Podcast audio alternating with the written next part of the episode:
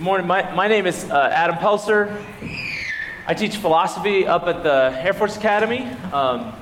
Some of you, I see some familiar faces from when I taught a Sunday school class with my colleague Lindsey Kirchhoff, who also goes to church here. We taught a class in the fall on philosophy and Christian thought. That was a lot of fun to do, and I know some of you were in there, and so thanks for coming back. I'm glad to see you here again.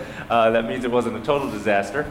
We're going to be talking about temptation. That's going to be the main theme of the next 3 weeks. We're calling this a Lenten look at temptation. But we're not just going to be talking about temptation, sort of the negative side of it. We're also going to be talking about strengths, spiritual strengths for overcoming temptation. So that's the theme of our next 3 weeks together. I hope you all will be here for the duration. I'm looking forward to exploring some of these issues with you. This is actually an ongoing research project for me, so that's what's really fun about this for me, is that I'm actually working on this myself as I'm teaching this class, thinking about the nature of temptation and how we might get better at overcoming it. So if you would, let's begin by bowing our heads in prayer and asking God to help focus our time here this morning. Dear Heavenly Father, thank you for loving us. Thank you for loving us so much that you sent your Son to die so that we might be forgiven of our sins, and that you are so powerful that you are powerful even over death, and that you raised him from the dead, so that we too one day might be raised in glory. We thank you for this time, that we have the freedom to meet together, to gather together in this place, to worship you, to fellowship with one another, and to learn more about your word, to learn more about ourselves and our relationship with you. And we ask that you would help to enlighten us this morning, that you would help us to see the truth about temptation, that you would help us to see the truth about overcoming temptation, that you would help us to rely on you for the power to do so. We pray this in Jesus' name. Amen. All right. So one of the fun things that I get to do, those of you who came to my Sunday school class last time, because I'm a professor at the Air Force Academy, I have to start with a disclaimer to let you know that I am not, in fact, necessarily representing the policies or positions of the U.S. Air Force, the U.S. Department of Defense, or U.S. government. Okay, now that we've got that out of the way. What is temptation? What is it? Do you know? Could you tell me? You could probably all point it out if you saw it, right? You know what it feels like, right? What is temptation? Does anybody want to try to take a stab at it? Yeah. A desire to do what you know is wrong. That's pretty good, right? I mean, we're done, folks. That's it. That's it. We can all go home now. No, that's pretty good. That's about as good as just about anybody has done so far in the literature on temptation. A desire to do what you know is wrong. That seems right. Sometimes, though, this gets a little bit tricky. Sometimes it gets just a little bit tricky. I mean, sometimes you might think, well, what if you had a desire to do something that was good, but you thought it was wrong? Right? Could that be a temptation? What if you were tempted to do something that was wrong, but you didn't think that it was wrong? I mean, is that possible? Could you be tempted to do something wrong? Right? So somebody says, hey, this would be a good idea. And you go, yeah, that would be a good idea. Right? Yeah, that seems like a perfectly good thing to do, right? And so here we are being tempted, right? And yet we don't necessarily know that it's wrong. I mean, is that a possibility? It seems like maybe it is, right? I mean, so temptation, it's a tricky concept, right? But a desire to do what you know is wrong at least captures a lot of what we might consider the normal experience of temptation, right? Even if there are maybe some of these other kinds of experiences that we might call temptation. Well, the good news is, if you're having trouble defining it, if you didn't come in with a definition, that's okay, because it turns out, the folks who actually are scholars who work on this question don't have much of an idea what they're talking about either.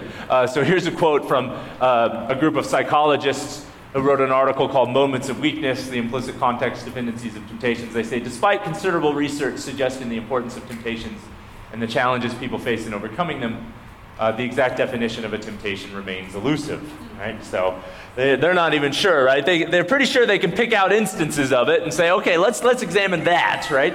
But exactly what it is that would define this concept and tie all these different experiences together remains somewhat elusive even to the psychologists who were working on this subject, and alas, philosophers like me haven't been much help. So here's where my research project comes in. I'm trying to actually help us figure that out, but I'm not going to bore you with that this morning. Instead, I'm going to look to somebody much wiser, but before I do, I mean, one thing that we might distinguish is subjective versus objective temptation. So this is a distinction that I'm trying to draw, and I think that subjective temptation is the sort of the experience of it, right? The desire to do what you know is wrong, right? Where you feel a kind of a tug to do something that you don't really think is what you want to do, right? I mean, you want to do it, but you think, but I really shouldn't do it, right? Or that's not really what I want to do in my deepest self, right? This is kind of an odd experience, isn't it? We're struggling with ourself. We're trying to control ourself as though we've got two different people within us, right? When one of them wants to do this thing and the other doesn't, right? But it's not quite like that, right? Because then that would be like one self trying to control the other self. But we really do think that it's just one self inside of us.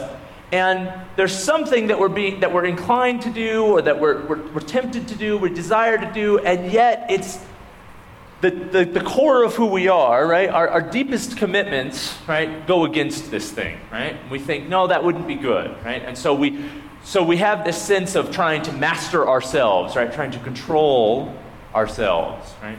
This is where we get this idea of self-control, right? We're trying to control this part of us that's inclining us toward or tempting us to do something that we don't, in our deepest core, want to do, right? You might think of Paul's language of, you know, I find myself doing what I do not want to do, right?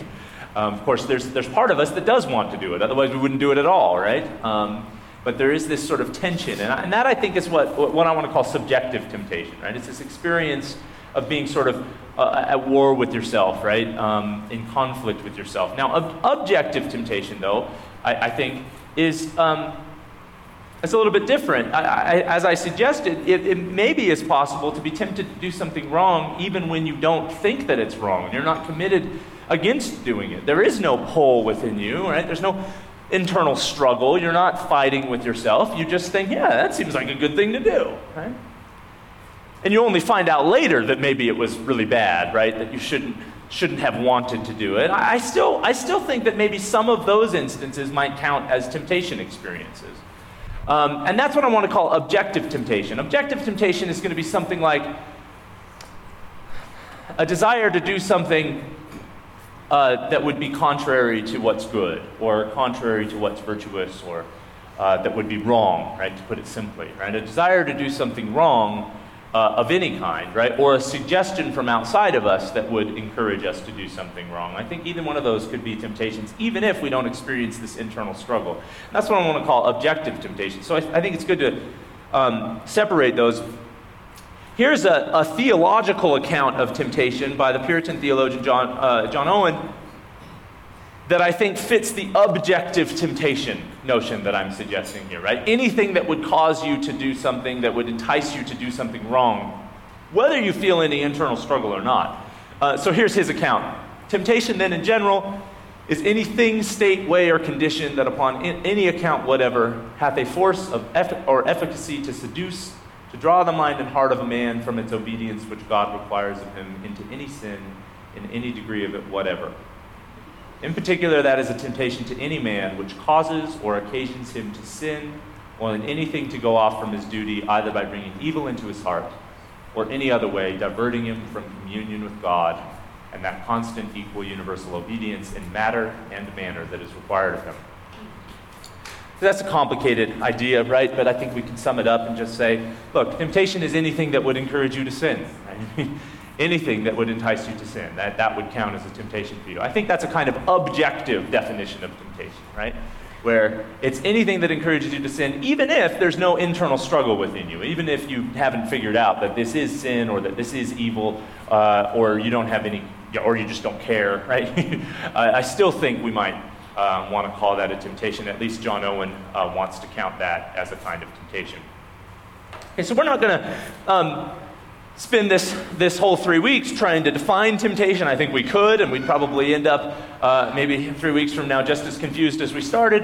It's a hard concept to define, but I wanted to at least get some of these thoughts before your mind to get you thinking about, okay, so what is this thing, this experience that we call temptation? Could it be? Is it something that we always feel as a temptation, or could it be something else, right? Maybe just any desire that would cause us to sin. There's a couple of different ways of maybe defining it. And so let's keep those before our mind now as we sort of explore what the Bible has to say about temptation, and also what we might do about it, how we might go about overcoming it. Questions at all? Anyone? Okay. Feel free to interrupt me at any time, by the way. I don't intend to just lecture here. I do want to hear from you. So if you have questions, feel free to interrupt me. So what does the Bible say about temptation? So this is a little audience participation part of the morning. If you have your Bibles with you and would like to volunteer to read one of these passages, can I get some volunteers? So I have, how many passages up here? 6 passages. Can I get a volunteer to read Genesis 3, 1 through 7? Somebody want to raise your hand? Okay, go ahead and look that up. Thank you. How about Luke 4, 1 through 13? It's the account of Jesus' temptation. Yeah, got that? Thank you. Hebrews 2, 17 through 18, and 4, 14 through 16. This is a tricky one. Now you're going to have to, move from one chapter to the next. How about 1 Corinthians 10, 13? Can I get somebody to read that? Yes, please. Thank you. And then how about James 1, 13 to 14 in the back there? And then one more, Galatians 6, 1. Will you read me that one? Okay, perfect. Yeah, thank you for volunteering, everyone.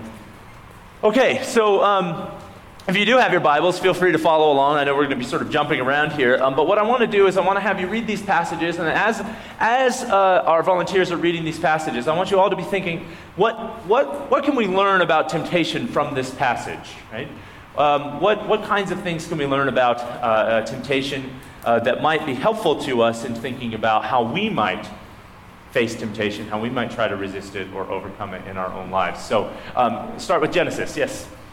The serpent was more crafty than any other beast in the field that the Lord God had made. He said to the woman, "Did God actually say, 'You shall not eat of any tree in the garden'?" And the woman said to the serpent, "You may eat of the fruit of the trees in the garden, but God said, 'You shall not eat of the fruit of the tree that is in the midst of the garden, neither shall you touch it lest you die.'" But the serpent said to the woman, "You will not surely die, for God knows that when you eat of it, your eyes will be opened, and you will be like God, knowing good and evil." So when the woman saw that the tree was good for food, and was a delight to the eyes, and that the tree was to be desired to make one wise, she took of its fruit and ate, and she also gave some to her husband, who was with her. He ate. Then the eyes of both were open, and they knew they were naked, and they sewed fig leaves together and made themselves clothes. All right. So, what can we learn about temptation from this original temptation experience in the garden? She entertained evil. She took in what Satan was saying. Okay. She took in what Satan was saying. She believed what he was saying. She didn't use discernment. Okay. Yes. She questioned God. She basically in her mind said, "Do I really believe that God is telling the truth?" Basically she deceived. Yeah. So she questioned God. She asked herself, do I really think God's telling me the truth here? Right? Maybe what Satan's saying is true, and God really shouldn't have told us not to eat this tree. Yeah. I'm sorry. Say it again. Truth inserted into a lie. How do you mean? It was true that she would learn things that she didn't know. Yes. And it was still a lie, and that he said that he would be like God. And there was an aspect of truth that was the temptation. Okay, good. Yeah, so there was truth inserted into a lie. There was truth that she would, in fact, learn things and in some way be more like God as a result of this increased knowledge, and yet that was going to be bad for her, right? and so there was a lie here, but there was also some truth to it. which made it seem good. I saw a hand over here. Yeah. Just to be a little controversial, you could push that model and say there was actually something to gain by giving in to the temptation. There was something to gain by giving in to the temptation. That's right. Yeah, there's something. Yeah, something to lose. Yes, certainly was that. But there was something to gain. I think that's an important insight. Yes. Temptation presented her with a choice. Yes, she had a choice, right? She, there wasn't coercion here, right? She wasn't forced into it, right? That's she was presented with a choice, given reasons in favor of the choice. Yes. There.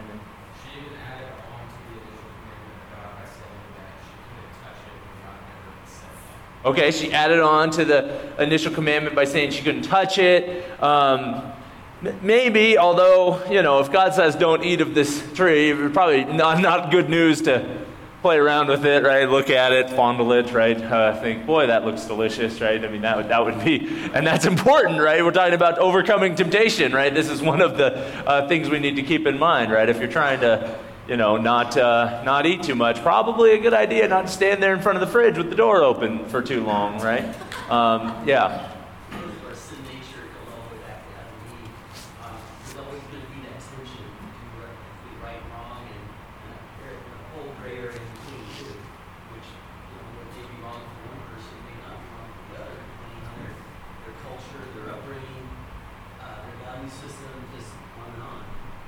Okay, good. Yeah, so we'll talk about that, right? I mean, this idea of whether what's right for one person is wrong for another person, I think we want to be careful here that we don't fall into sort of a full-blown moral relativism where we think that there are some actions that are just simply, or that no action is wrong for everyone. But at the same time, I do think there's something true about this insight that there are some things that are going to be tempting for some people that aren't going to be tempting for others, right?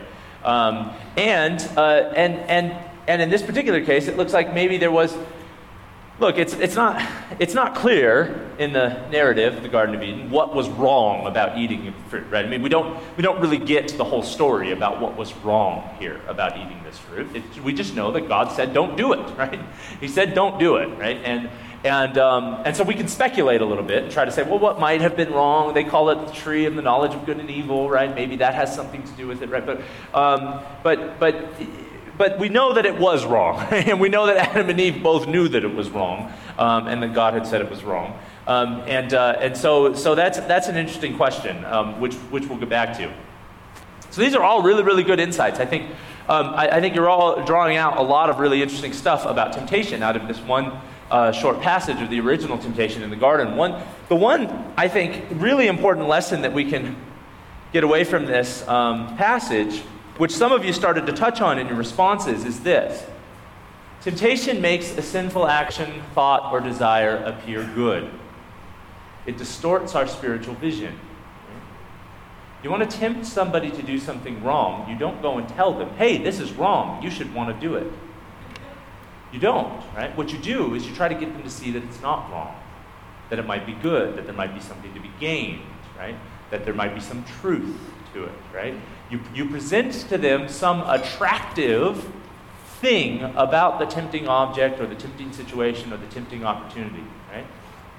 Temptation doesn't come to us dressed as temptation. It doesn't come to us dressed as evil, right? It comes to us dressed as good. Think, oh yeah, that does seem good. I should do that, right? How could it be wrong if it feels so right? Right? It feels right. It distorts our spiritual vision, right? We see something and we focus on the good aspect of it, right? That's what Satan's doing when he's talking to Eve, right? He's trying to help her to see, oh, but there's a good thing here, right? Knowledge of good and evil, right? God's trying to keep goodness from you. And focuses her attention on the good, the attractiveness, right, of the action of eating. And he didn't say, come on, just do it, right? Don't worry about God. Don't worry about what God said. Just, you should actually want to do wrong things. That's what you should do. You should want to do bad things. That's not what Satan said to Eve. He said, no, this is going to be good for you, right? And that's the way that temptation gets presented to us. That's really, really important to notice that.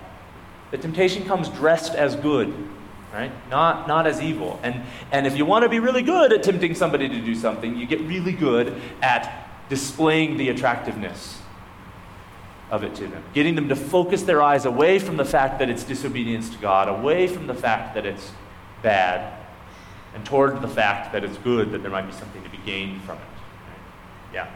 Question? It strikes me that one aspect of what you're talking about implicitly is that the temptation is usually short-term, right in front of your eyes. Yes. The longer-term obedience isn't so clear to your vision.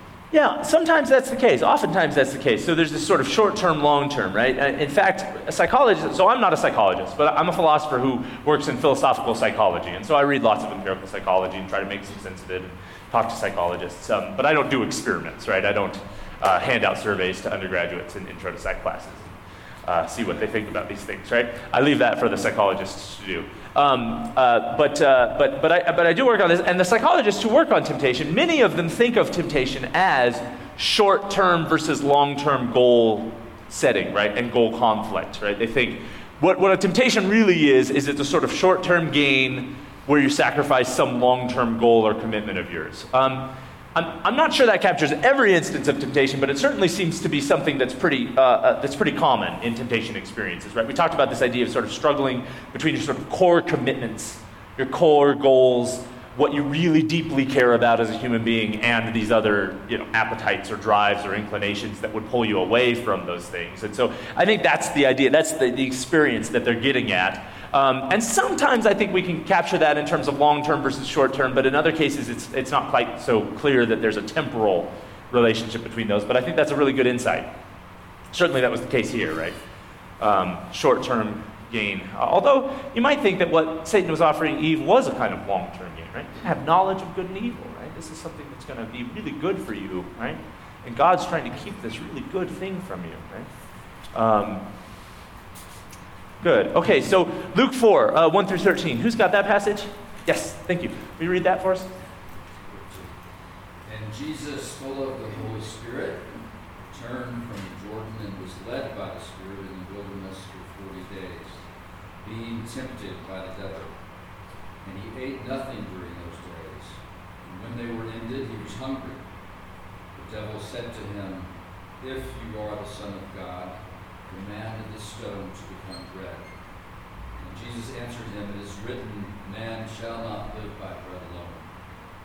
And the devil took him and showed him all the kingdoms of the world in a moment of time, and said to him, "To you I will give all this authority and their glory, for it has been delivered to me, and I will give it to whom I will.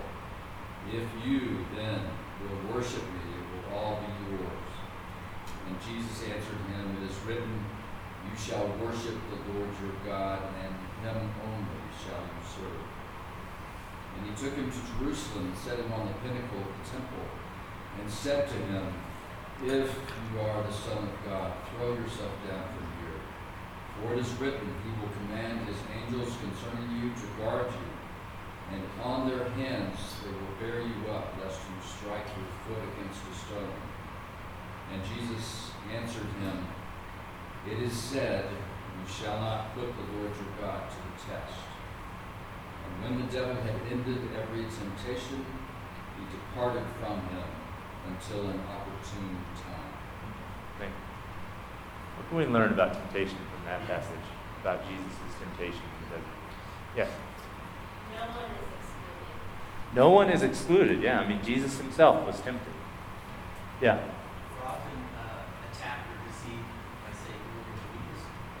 Attacked by Satan when we're the weakest. Tempted when we're the weakest. Yeah, why was Jesus weak? He'd been in the desert for 40 days fasting. This is like near lethal fasting. I mean, you can almost die. Right? Some people have done it, fasted for 40 days, but it's you're really, really hungry at that point, right? I mean, that's an understatement, right? I mean, you are about as weak as you can get. Short of being on your deathbed at that point. And here's Jesus facing these temptations from Satan. in that sort of weak state. Yes, I saw a hand up here. Yeah. Well, Jesus countered Satan using Scripture. When they quoted it rightly, Satan also used Scripture, they twisted it. But after having three temptations and three Scriptures, then Satan left. That's right. So Satan used Scripture to try to tempt Jesus. Jesus quoted Scripture back at him, right, to respond to the temptation. What does that tell you about Satan's temptation of Jesus, that he's using Scripture? Remember the Genesis passage. What's he doing to Jesus? He's trying to make him see the good, right? He's saying, look, Scripture says the angels will keep you from stubbing your toe, right? Throw yourself off, right? Prove Scripture right. This is an opportunity for you to show that God is real, right? Come on, Jesus. That is what you want, isn't it? To show that God is real. Show that Scripture is true, right? Fulfill prophecy. Right? He's doing everything he can to get Jesus to see that it might be good for him to turn this stone into bread or to throw himself off the pinnacle. Right? That's what he's doing. He's trying to distort Jesus' spiritual vision. But guess what? Was it successful? No, because Jesus' vision of tempting opportunities was informed by Scripture. Right? His spiritual vision was so sharpened by his understanding of Scripture, by his knowledge of God's Word, right? He was God's Word in flesh, right? That when he was presented with these opportunities, what did he immediately see? Did he see, right? Was his vision shifted to see the good of these opportunities? No. He immediately saw, but this would be to disobey God's commandments. This would be to put the Lord your God to the test, right? That's what he saw, right? He didn't miss it the way Eve did in the garden, right? The way Adam did in the garden. His spiritual vision was too focused on the truth, right? It was too attentive to the truth. He saw what was wrong about these opportunities. He saw what was sinful about them. And so he wasn't misled to see just the good aspects of them. I think that's a really important point for us as we're trying to think about how we might overcome temptation in our own lives. Yes?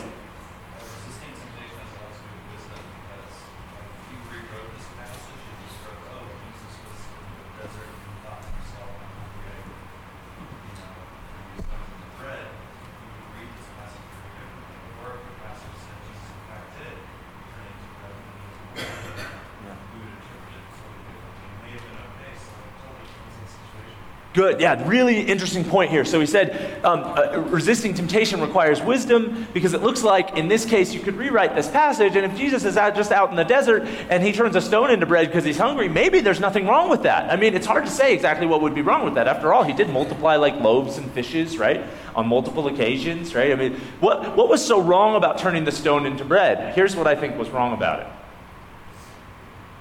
And I don't think many commentators say this or notice this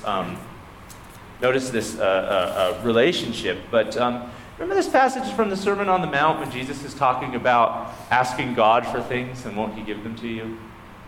He says this.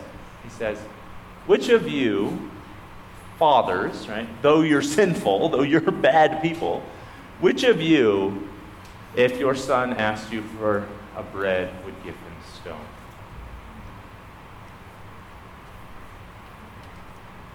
I think what's going on here in the desert is that Jesus is out there fasting as a spiritual discipline. And he knows that if he wants bread, if he needs bread, God will provide it. The way he provided manna for the Israelites in the desert. Right? Jesus knows that. And in this instance, I think because of this practice, this spiritual discipline of fasting that he's committed himself to, I think for him to turn the stone into bread, use his power, right? The way he did turning water into wine at the wedding, which was not wrong, right? It was a miracle. It was a good thing. If he had used that power here, he wouldn't have been trusting in the provision of his Father. He had set out to do this fast and said, God, I'm relying on you for my provision, right? So what Satan is doing here is he's tempting him to do something that's not wrong in and of itself, but because of the context, right? Because of what he's committed to, this fast in the desert, it would have been a kind of lack of trust, a lack of reliance on his good heavenly Father who would give him bread and not a stone if he asked for it. Yeah. Good. So how about the Hebrews passage? Oh, I've already put it up there. Sorry about that. So Hebrews 2, 17 through 18 and 4, 14 through 16. Will you read us those passages? Therefore, he had to be made like his brothers and sisters in every way.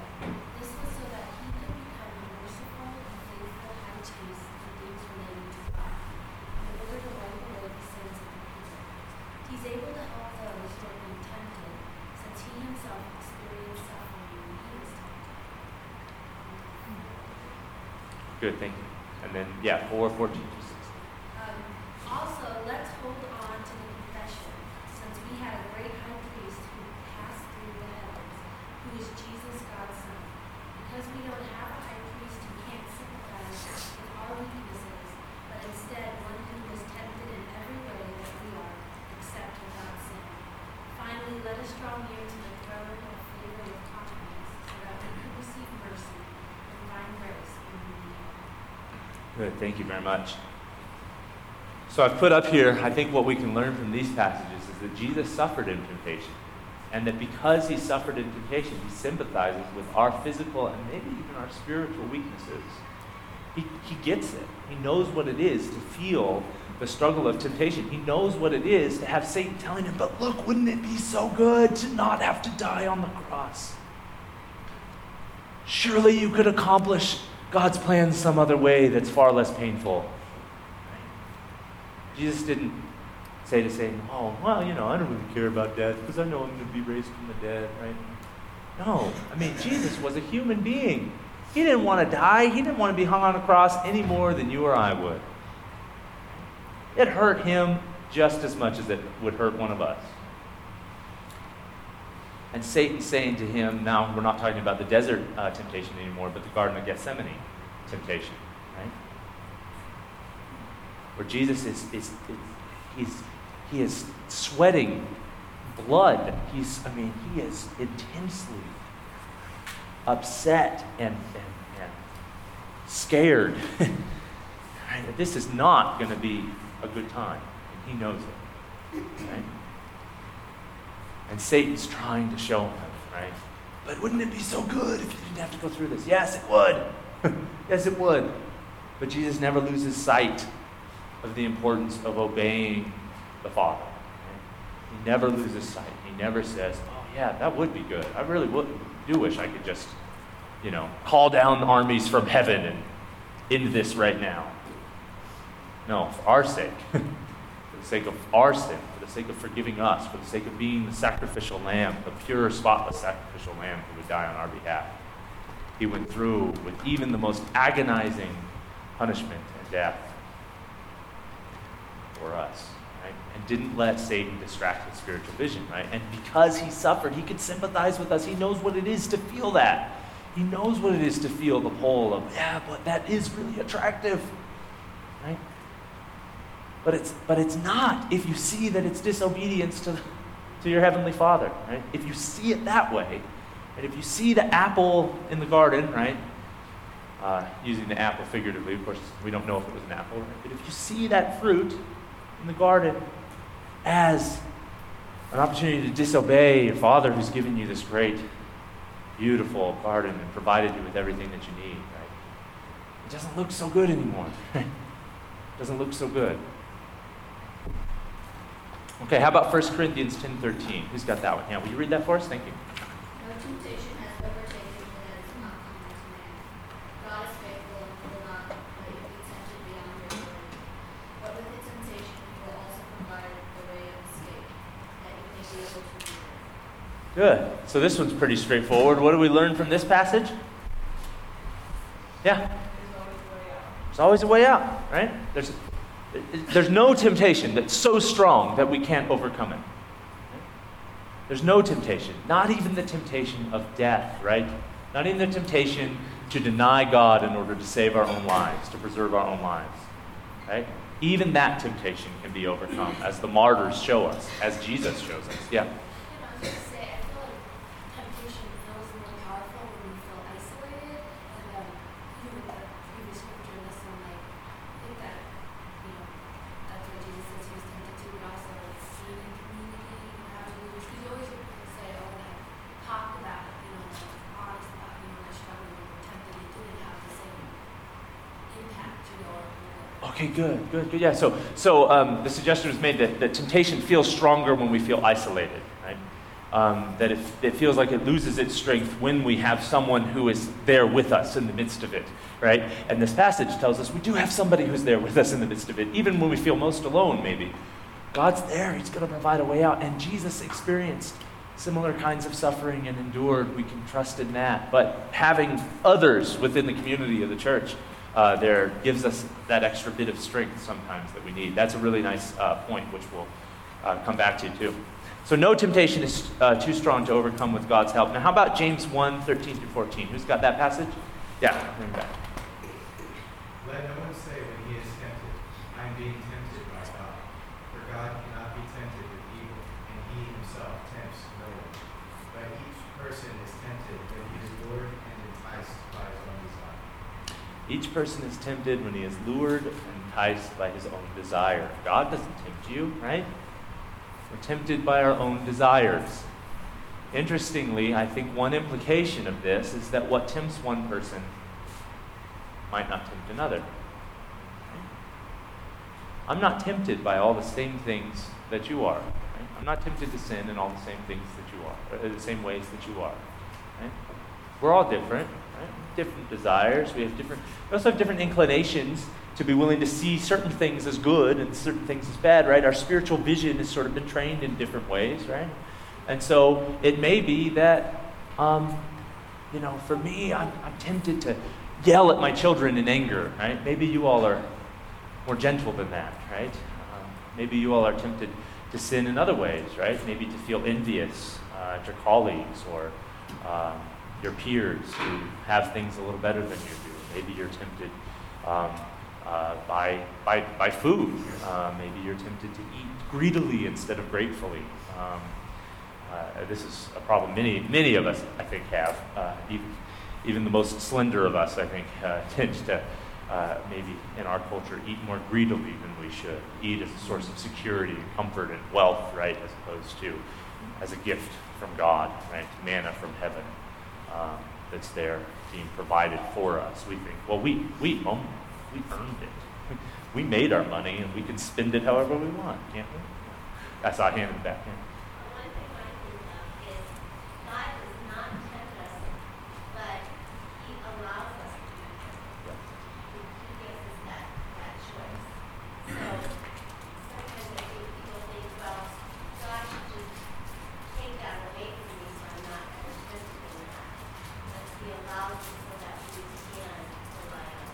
Good. God allows us to be tempted. Yeah.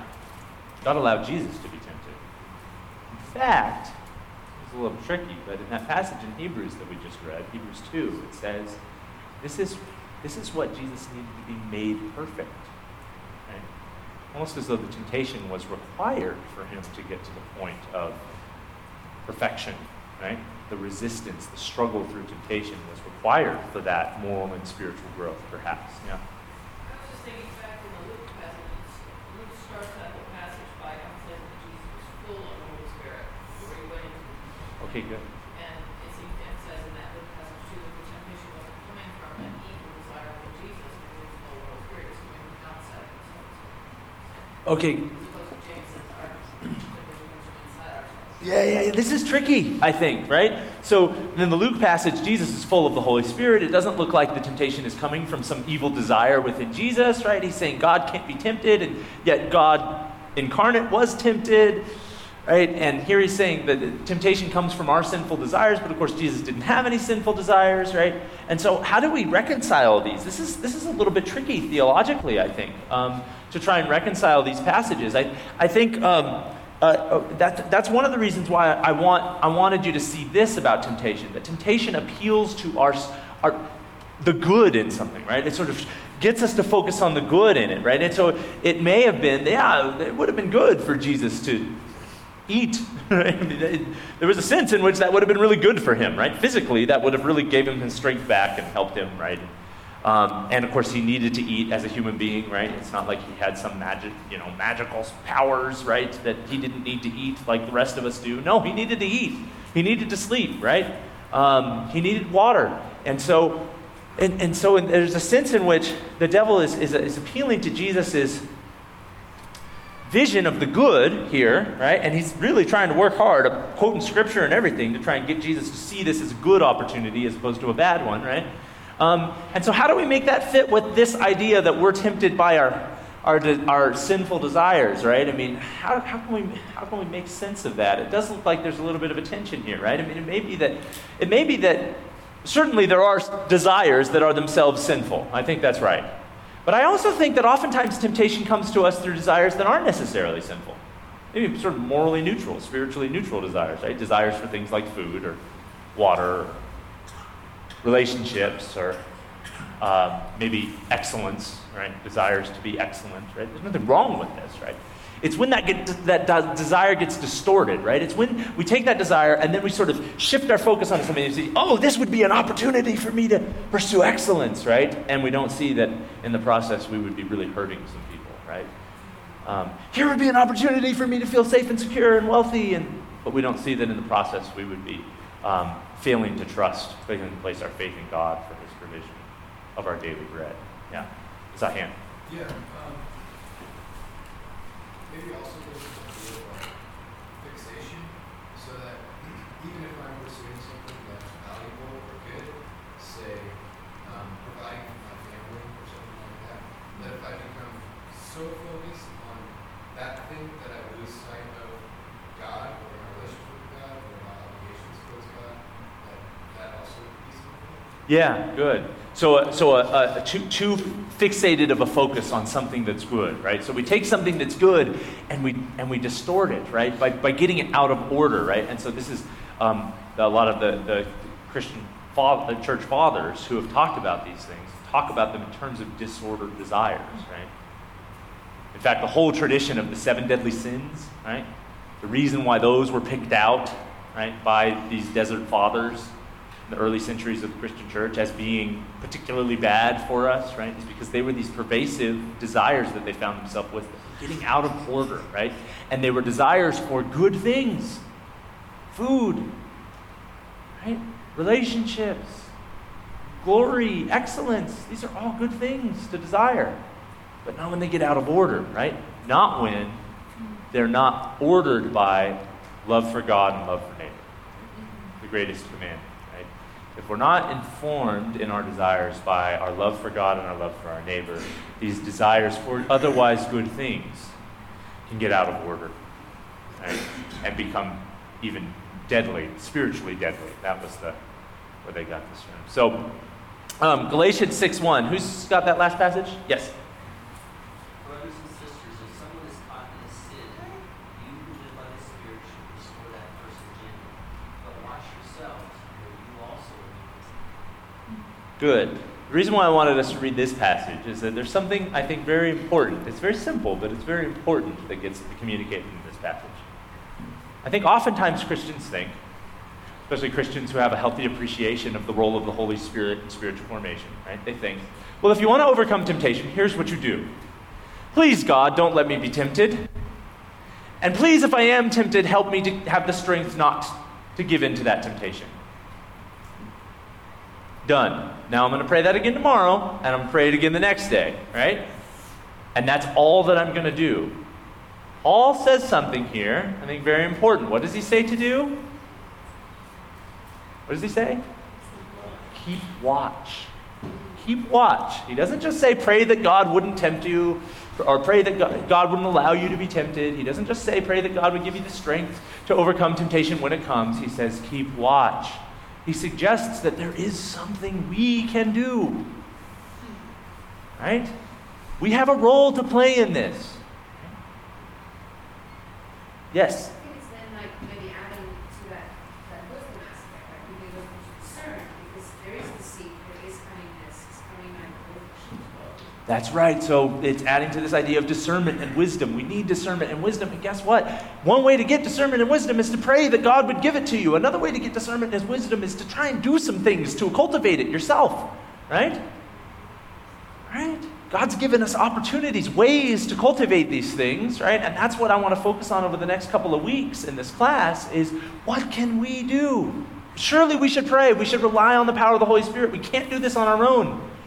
But that doesn't, you know, this is like the famous story of the guy who's out at sea in the boat, right? And he says, you know, God, save me from this storm that's blowing in, right? And somebody comes up to the boat and says, hey, I'll pull you in. He says, no, God's going to save me. Right? God, please save me from this storm. I'm trusting you. I'm putting all my faith in you. Save me from the storm. Somebody else rows by and says, hey, buddy, you got to get out of this lake here, right? There's a storm coming in, right? Can I pull you in? Says, no, right? Another guy comes by. Hey, let me help you in. He says, no, God's going to save me, right? And he dies, alas. And then he's in heaven and says to God, why didn't you save me? I sent 3 guys to pull you in. What else did you want, right? There was an opportunity for you, right? And so what are those opportunities? That's what I want us to focus on. What has God provided us? Maybe he's even provided us something. Maybe we can even rely on contemporary psychology to help us here, right? Spiritually, maybe it's a tool that we can put to use for our spiritual growth. Maybe we can use philosophy and use it as a tool to put toward our spiritual growth. Maybe he's given us minds to think and to figure stuff out so that we can actually work on this stuff while relying on him. Jesus didn't just show up in the desert and say, God, please help me to get through this temptation. No, there's a reason why he had scripture memorized, right? Hours and hours of prayer and meditation on scripture. In isolation and loneliness, right? In silence and in solitude, Jesus engaged in these spiritual disciplines. He was ready. Because he had trained himself. He had engaged in practices that helped him to prepare, disciplines that helped him to prepare. He was ready for those temptations. His spiritual vision was well-trained. It was well-formed so that he didn't get misled. He wasn't easily blinded by Satan's temptations to show him how good these opportunities would be. We want to do the same. We can follow that example. And so that's the question is how. You have a question there, Will? Well, I can add. Okay, yeah.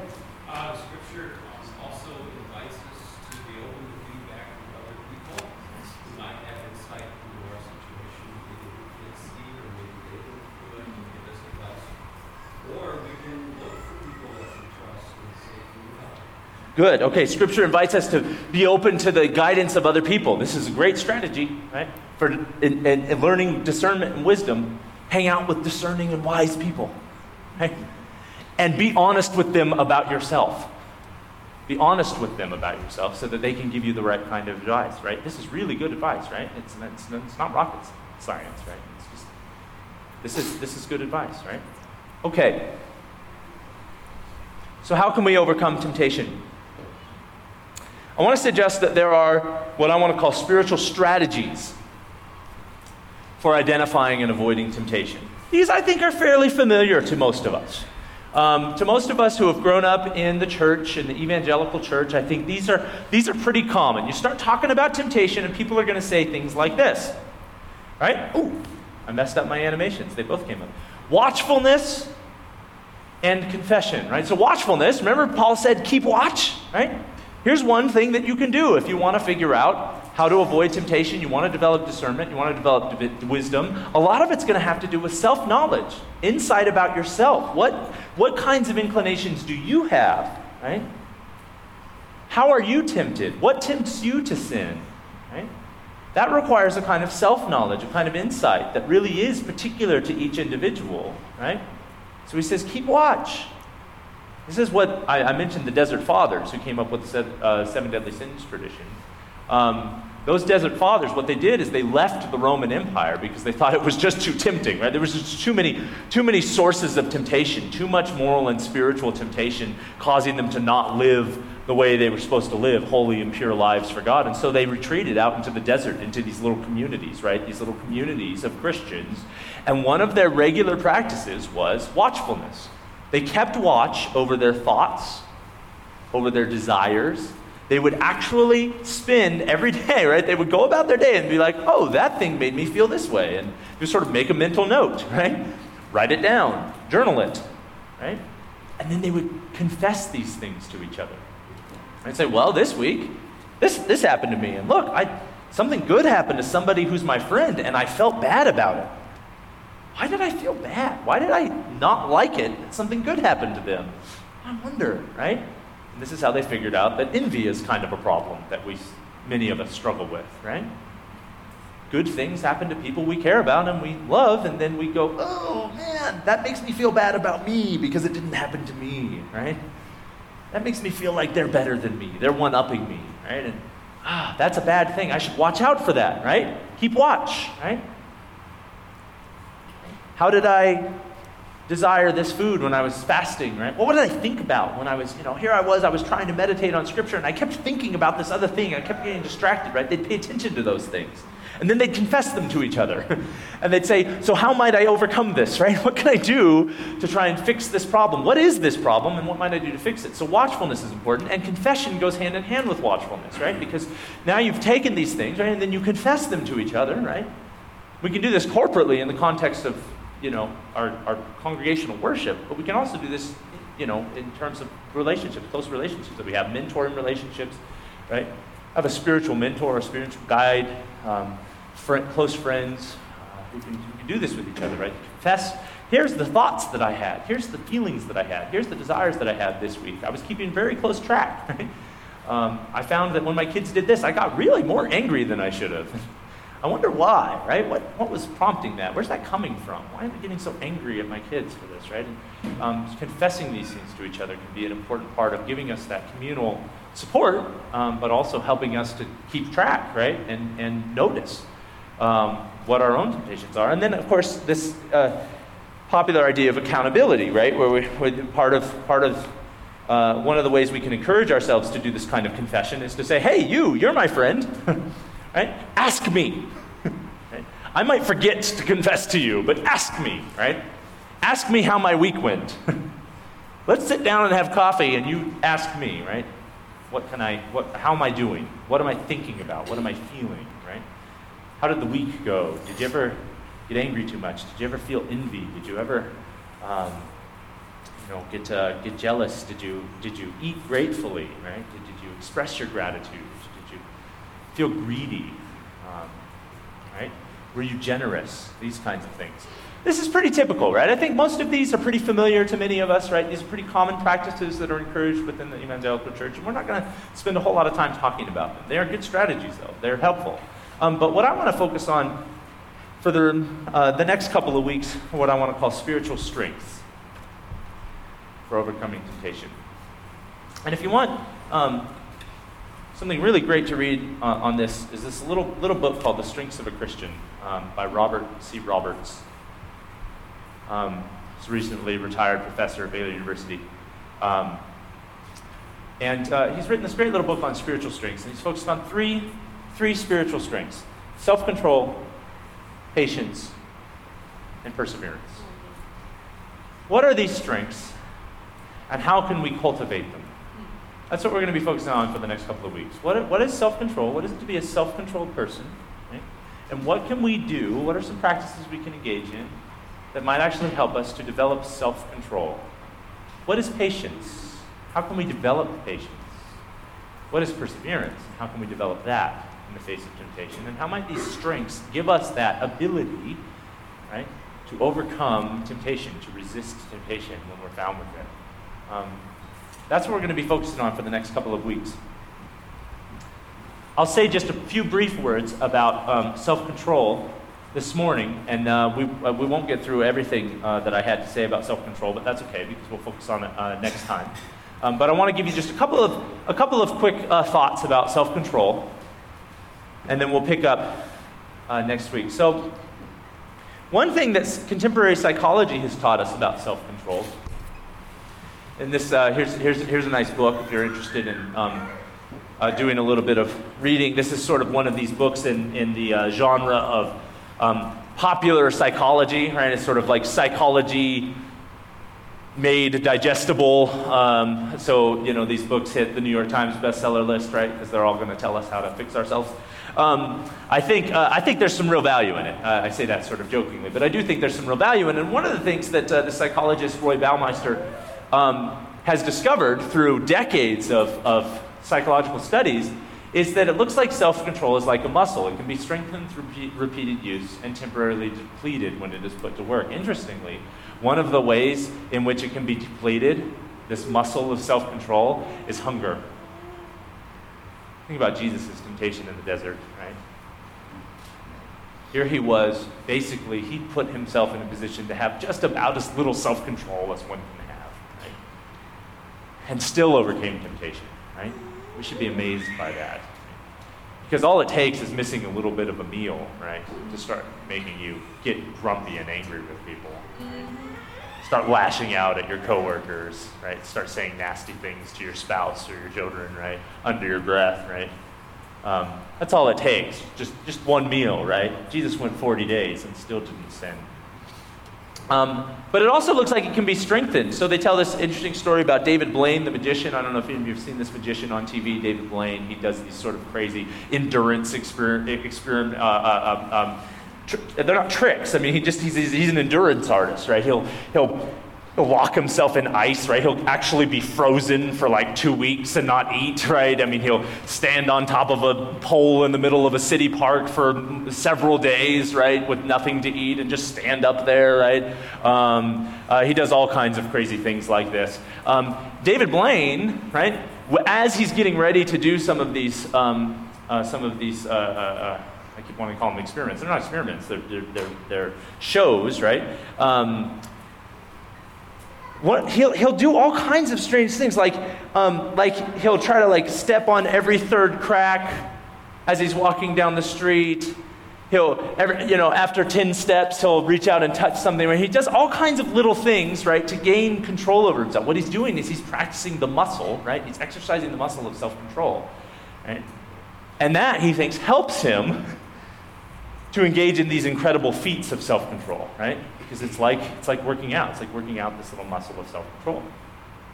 So one thing that I want to suggest to you, and here's something that William James, who's one of our country's first psychologists, right? He says, keep the faculty of effort alive in you by a little gratuitous exercise every day. That is, be systematically ascetic or heroic in little unnecessary points. Do every day or two something for no other reason than that you would rather not do it, so that when the hour of dire need draws nigh, it may find that you not unnerved and untrained to stand the test. Right? So look, you want some dessert, and you think, well, maybe I'm just going to say no this time. Not because I'm trying to lose weight, not because, you know, it would be bad for me, just because I'm trying to exercise my self-control, right? I'm trying to give my self-control a little bit of a workout here, right? So yeah, just do that every day or two, right? Just something little, right? Do something little so that you just sort of exercise that self-control. Oh, I really want to check my phone to see what's going on Facebook, but I'm just not gonna, right? Not because it would be bad, not because I'm, you know, struggling with the temptation of, you know, Facebook addiction or something. It's just because that little bit of exertion of self-control might make me able to exert self-control when I really need it to resist temptation. It's just a practical suggestion about how to strengthen this muscle of self-control. So I would suggest to you, and I've got a few extra notes on here. I'll just go ahead and put them all up, but I want to focus on this last point here. I think a Lenten fast is one spiritual practice or discipline or exercise that can help strengthen our self-control muscles and sharpen our spiritual vision. I think that's one of the things that a Lenten fast is good for. I think that's one of the things that fasting is good for. Yes, it helps us to focus our attention on God. It helps us to focus our attention on Jesus. It helps us to focus our attention on the passion of Christ. It helps us to focus our attention on the fact that God provides everything for us, right? That he's the ultimate giver of all the manna that we have in this life, right? But I think it also is an important practice to engage in just because it helps us to strengthen our self-control, right? Helps us to get a little bit of self-mastery, a little bit of control over ourselves. That's why regular fasting has been a practice in the church for its entire history, right? Because there's something about just saying no to food for one meal or a certain kind of food that you desire once a week. There's something about that that just helps you to develop this strength, this sort of mastery over yourself, right? Where you're not given into every desire and inclination that you have, right? Oh, I've got a desire to check my phone, so I have to, right? I can't say no, or I've got the desire to eat something, so I'm gonna go do it. I know dinner's gonna be on the table in 10 minutes, but I just really want a snack, so I'm gonna go to the pantry and get some crackers. Interestingly, the folks who wrote on gluttony said one of the problems with doing that, that's actually a form of gluttony, by the way. That's a manifestation of gluttony. Eating too soon, not being willing to wait until the food is on the table, right? It's snacking, right? One of the reasons that's bad, really isn't very kind to the person who's doing the cooking, is it? I know you've been making dinner for the last 45 minutes, but I just can't wait 5 more, so I'm gonna grab some goldfish out of the kid's snack bowl, eat them, right? Because I just can't wait 5 more minutes for this really nice meal that you've been preparing for me. I'd rather ruin my appetite with cheap snack food. Not very loving, is it? Seems like I care more about having something in my mouth than showing you that I care about you, right? That's one of the reasons they said this is bad. So I think a Lenten fast is one of these things that we can do. It's one of these practices that we can engage in that can help us to strengthen our self-control, right? Help us to strengthen that muscle. Okay, we'll talk more about Lenten fast next time and have a little bit of discussion. I'd like to end today by saying this Lenten prayer together. So we said this on the first Sunday of Lent, and I think it's a particularly appropriate prayer given our topic of conversation over the next few weeks. So if you would, let's end by praying this and turn your heart over to God and ask him to help. So, Almighty God, whose blessed Son was led by the Spirit to be tempted by Satan, come quickly to help us who are assaulted by many temptations. And as you know the weaknesses of each of us, let each one find you mighty to save. Through Jesus Christ, your Son, our Lord, who lives and reigns with you and the Holy Spirit, one God, now and forever. Amen. All right, thank you. Hope to see you back next week.